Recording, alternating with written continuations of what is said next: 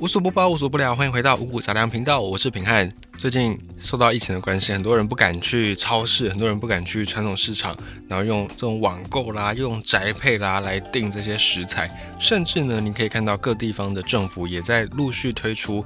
农呃，这种蔬菜箱就是跟农民合作，然后产地直销，就不用再去透过中盘商啦，再去给他加一层价格。用这种蔬菜箱的模式呢，你可以一方面帮助到受到疫情影响的农民，也可以呢你自己直接的接收到从产地直送的新鲜的蔬菜水果，可以说是双赢。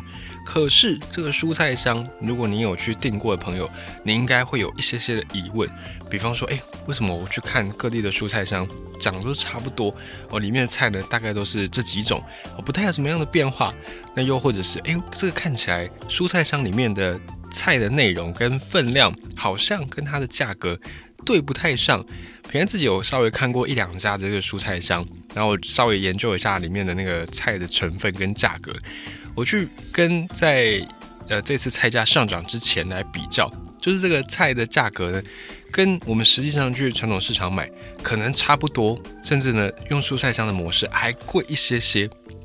那这个地方就会让人家觉得很疑惑啊。那我用蔬菜箱，我就是要避免被中盘商、被大盘商再抽一成，为什么我用蔬菜箱反而比较贵呢？我们就从第一线的这个在做蔬菜箱包装的这些农民朋友们。他们给我们的一个心得，来了解蔬菜商当前遇到的哪一些问题，哪一些困难。最近有很多朋友收到蔬菜箱，打开可能就会蛮崩溃的，想说：哎，价格比较高就算了，分量比较少那就算了。如果来的菜是好的，那那还 OK 嘛？可是呢，打开来会发现很多菜、很多蔬果都已经坏掉了。这个时候你打开来，你心情绝对是不会太好的。那关于蔬菜商有几个我们会有的迷思来跟大家分享一下，透过这些第一线农民的他们的经验。首先呢，当你要订购蔬菜商，你应该会想说，哎，这个菜有什么我可以来选嘛？呃，如果是那种可以克制化，就会说，哎，那今天这个菜有没有什么高丽菜啦？有没有什么水莲啊、青江菜之类的？可是如果你打去问，通常你不会得到一个。官方的答案，因为这个私底下的变数太多了。什么意思？比方说雨水下的多一点、少一点，那对这个菜的收成就会有影响。可能这个菜种了大半年都好好的，好不容易要收成，结果一场雨，这个菜全部都泡烂了。所以原本要预计上市的菜没有办法上市。所以从你订购到实际出货中间这几天会有一些变数，那这些变数就会导致你没有办法去确定。到底哪一些菜是你订得到，哪些菜是你订不到的？也有可能去参加这种蔬菜商的厂商，他们还有其他的单位，就是他们还有接其他的活动，比方说一些市集等等。所以别的单位要订菜，可能等到大家都订完，剩下的他才可以拿出来供货，拿出来当成蔬菜商。那什么样的菜会剩下来就不知道，没有办法确定。再来是不同的作物，它们的成长时间是不一定的，不一定会准时。比方说夏天，可能西瓜是收成多少寸，可是你没办法确定说到底是哪一天，是六月十八多少寸还是六月十九多少寸，这个是没有办法确定的。所以它这个，当你定蔬菜上那个日期，有可能这个作物还没有成熟，还没有长好，所以这个就没有办法来帮你做一个预定，做一个确定。再还有刚才讲的天气也是一个因素，还有还有什么？还有冰箱可能突然坏掉，没办法冷藏，所以先前采好的菜呢，可能就突然报销了。又或者收成前一天出货前一天，有什么小动物跑到田里面去乱，或者是车子突然坏掉，哦，工人突然。确诊，然后请病假等等，各式各样的意外都有可能会容易让这个配送过程当中出现很多不可抗力因素。所以这个就是为什么蔬菜商你订来订去都差不多，里面的内容就是那样子，因为这些就是大家比较常吃的，比较常吃的人种的量就比较多，产量比较大，供货就会比较稳定，就会变成说，诶，可能我今天啊高丽菜我不够了，但我去钓一下，比较容易钓得到。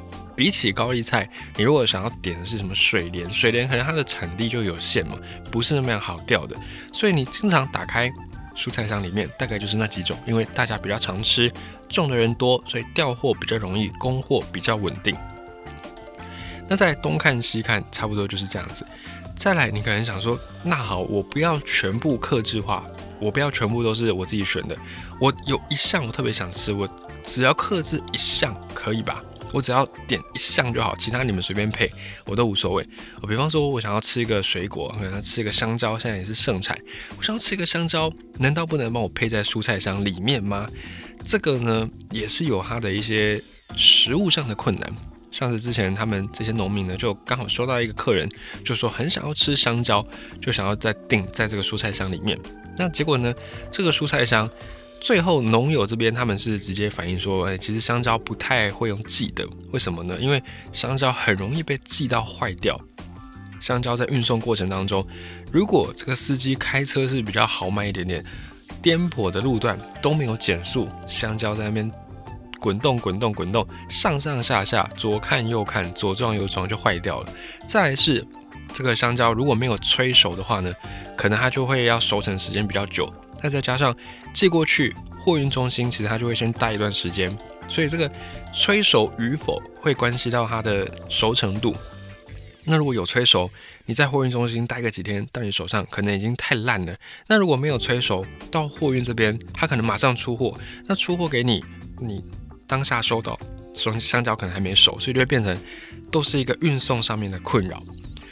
还有你收到的时候太熟，你也会觉得哎好像不是很开心，因为这个外表看起来卖相就不是很好。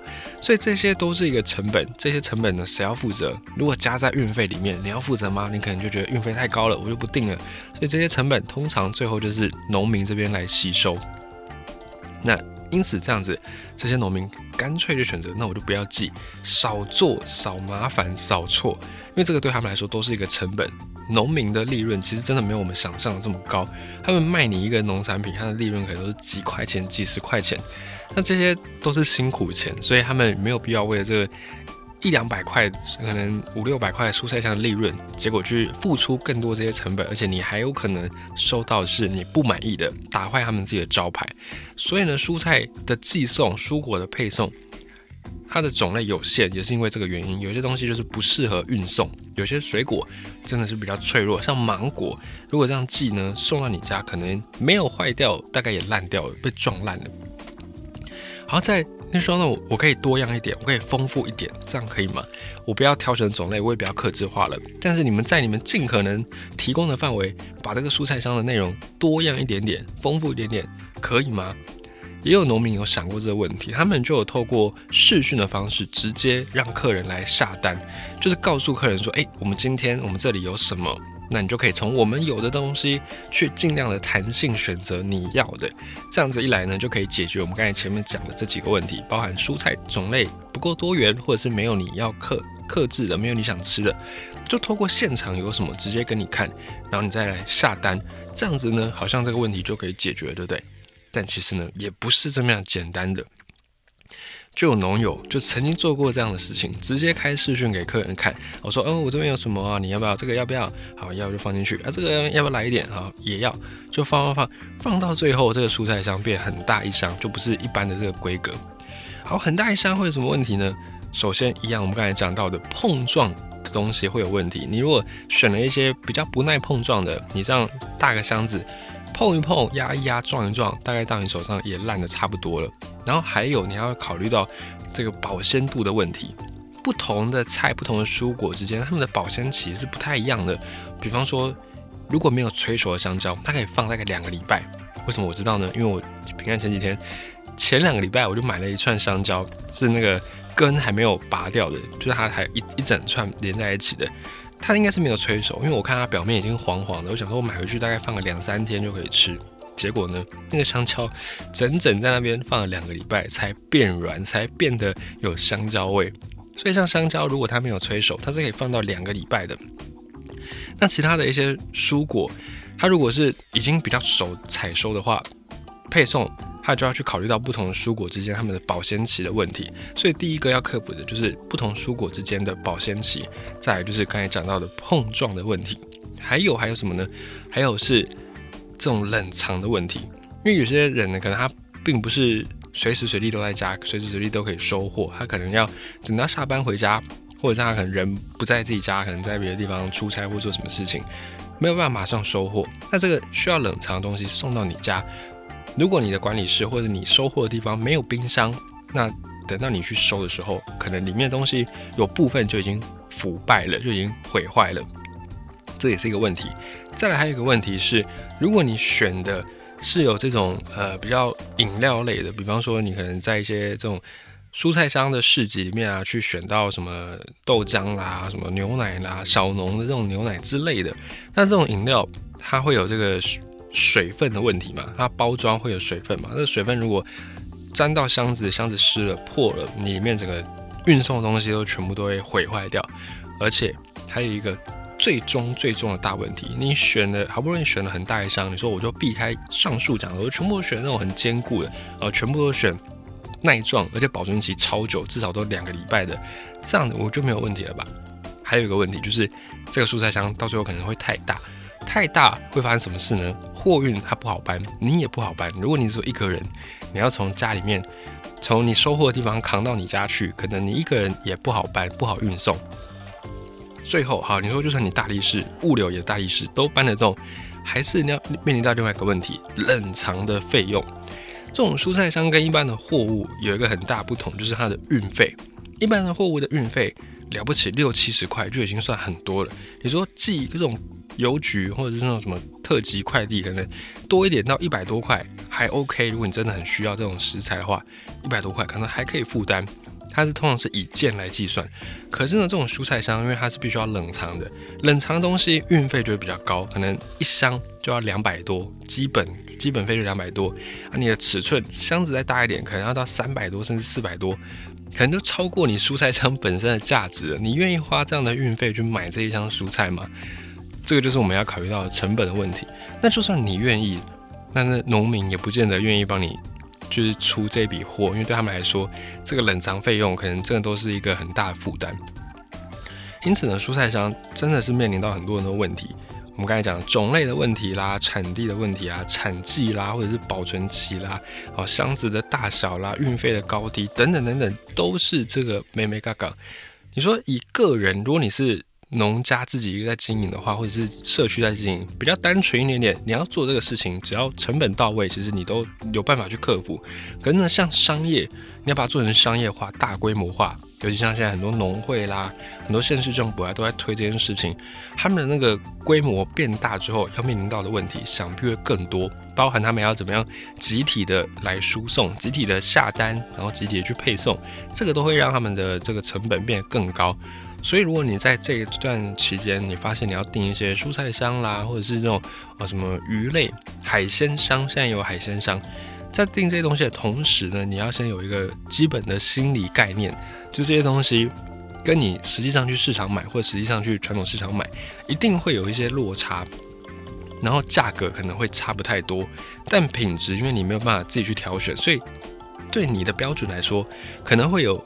有高有低，可能优于你的标准或低于你的标准，这个你就没办法去确定。这个是我们要先有的一个心理建设，才不会收到这些东西，打开那个箱子看一看，好像不是很满意，内容怎么跟它的价格不是那么样的有关联？可能价格很高，但内容就是那些而已。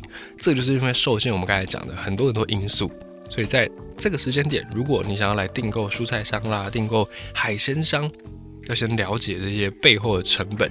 然后呢，再来支持，在现阶段呢，嗯，其实透过这种蔬菜箱的方式，我觉得也还不错啦。一方面，你可以直接帮助到农民，避免他在们他们在被盘商给多抽一层，再剥一层皮之外呢，你也可以直接从产地来挑选。那当然，最好的方式就是你就近的去挑选。哦，比方说你如果住在新北的朋友，你就从新北的农会他们提供的蔬菜箱下定就好了，你就不用特别说我要订这个什么台东的，我要订花莲的无毒有机，这样吃起来比较健康。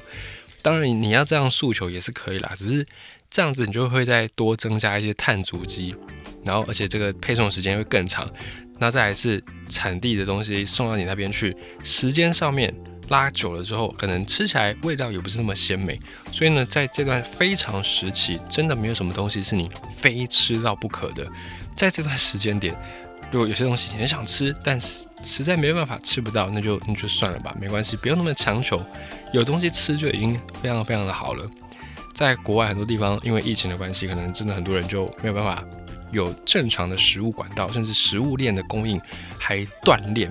在澳洲就发生过这样的事情，所以我们能够在这个时间点还有食材，还可以不会物资缺乏，真的很感恩。那在如果可能的话呢，你想要来支持这样的蔬菜箱，你就就近来挑选，一方面比较新鲜，二方面呢，这个产地送到你家去比较不会拖太久，而且你也可以支持在地的这些农农民或者是渔民。